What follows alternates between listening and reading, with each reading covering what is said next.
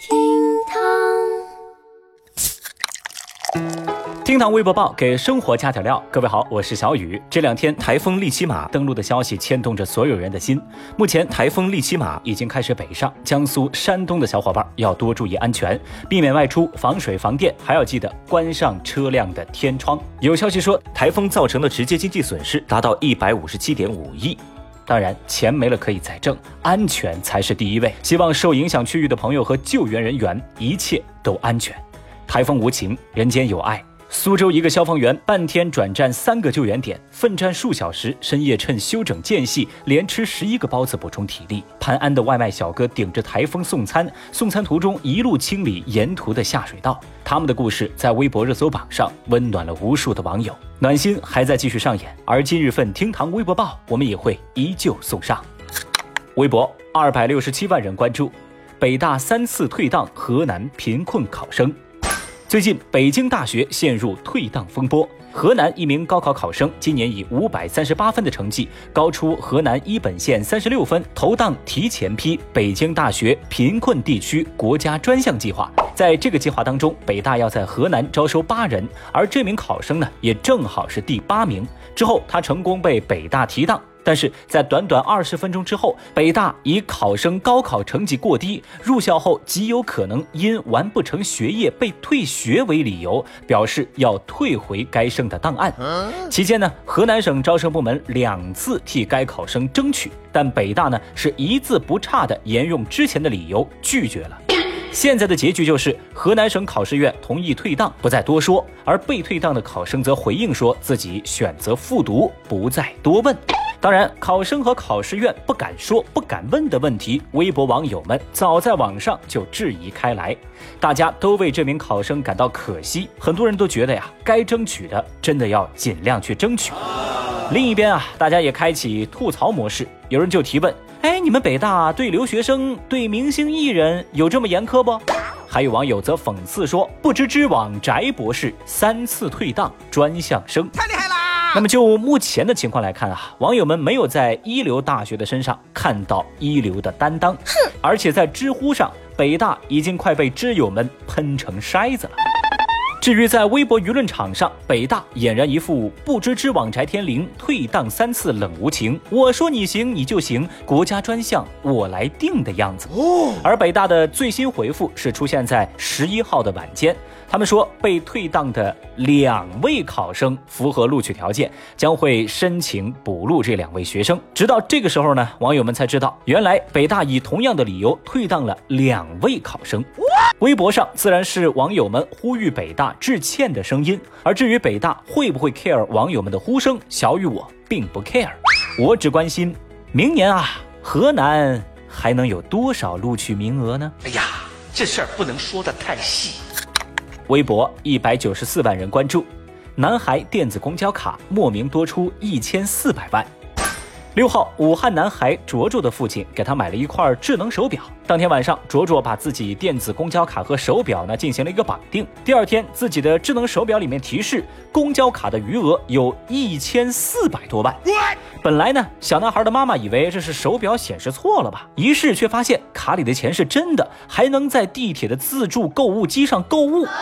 当他们向地铁服务台提问的时候，工作人员一查发现电子卡当中的余额显示卡内还有一千四百六十四万。哦，那交通卡的客服啊也不知道这些钱是从何而来。那当然呢，这家子呀就赶紧报警了。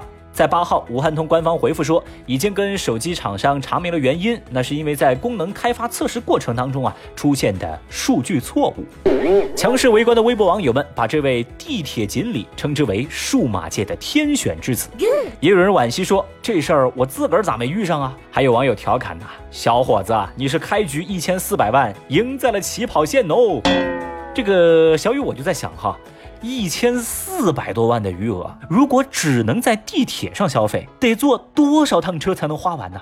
哎，等一等啊，地铁卡是不是可以在地铁站里买东西啊？要不，小伙儿你买一节车厢试试？微博一百二十二万人关注，一想自己有灾，扔两万现金消灾。最近在山东德州宁津县。有几名学生在一个广场附近捡到了一个钱包，打开一看，哎呦，包里面还有两万多块的现金，赶紧就报了警了。那么警方赶到现场一清点，哟，两万一千九百块呢。好在通过走访联系上了失主，而这位失主说啊，因为自己时常觉得自己会有灾祸，认为要祸财免灾，于是呢，这天就把自个儿家里面的所有现金装到钱包里，随手扔在了广场上。What？这位大爷还表示说，我不扔这笔钱，我心里头不踏实啊，我一扔啊，我就觉得自个儿呃舒服了。大爷，你先凉快吧啊。对此，微博网友们纷纷表示，哈。你大爷永远是你大爷，这是传说中的有钱任性，是福不是祸，钱又回来了。你们几个少年郎啊，坏了你大爷的好事！哎呀妈呀，大爷，咱能拿这钱去治治病吗？我的天哪，您看看啊，大爷想破财免灾，结果就扔掉两万块，哇，没钱的小雨，我现在都不敢迷信了，你知道吧？但是就现在的结果来看，财没有破，灾也没有去。大爷，您要不要考虑再扔一次呀？哎，下次啥时候扔，你记得告诉我地址哦。俗话说得好，我不入地狱谁入地狱？我跟你讲，我命硬，我不怕招灾的。我信你个鬼！微博九十七万人关注，十大又累又易发胖的职业。日前，热搜词条“十大又累又易发胖的职业”引起微博网友的广泛讨论和投票，说。工作累，回到家呀都七八点了，加班也是家常便饭，一到周末就想瘫着，这是十大职业的共性。据说这份十大又累又容易发胖的职业排行是网友们一票一票给投出来的。我们来看一看他们的排行啊，排名第一的是新媒体广告人，排名第二的是行政助理，排名第三的是 IT 工作者。排名第四的是销售，排名第五的是设计师，第六是教师，第七是医生和护士，第八是外卖员，第九出租车货车司机，第十厨师餐饮人。这些易发胖而且还累的职业里头，有您所从事的行当吗？哎，别怕啊，其实小雨我觉得上述这些啊，那都是骗人的，胖不胖跟职业一点关系没有。因为不管干哪行，你始终是要胖的嘛，你明白吗？现在有很多人都抱怨自个儿是那种喝水都会长胖的体质，但其实啊，我希望你能明白，你并不是吃什么都会胖的易胖体质，你是什么都吃才这么胖的贪吃体质啊！